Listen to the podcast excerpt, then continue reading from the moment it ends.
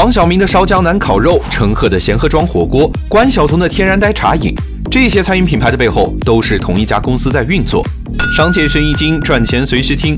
这家叫做四川至善的公司，简直就是餐饮界的华谊兄弟。陈赫、黄晓明、关晓彤、孙艺洲都在和这家公司合作，因为这家公司最擅长的就是餐饮加明星的跨界运营。四川人都吃过谭鸭血，就是至善打造的第一个品牌。知名笑星廖健在台前吸引流量，至善在后台负责经营，很快就在四川脱颖而出。二零一九年八月的时候，贤合庄本来都要关门了，陈赫找到至善的老板谈合作，双方一拍即合。台前用陈赫的人气引流，台后是至善负责门店运营。这种明星站台吆喝，至善在背后运营，然后吸引加盟商的策略，成了这家公司的标准玩法。不断和明星合作，推出明星餐饮品牌，最后通过加盟来赚钱。在这儿给那些餐饮店老板提个醒：不要看贤合庄烧江南视频那么高的播放量，就觉得自己也要邀请明星来打个卡。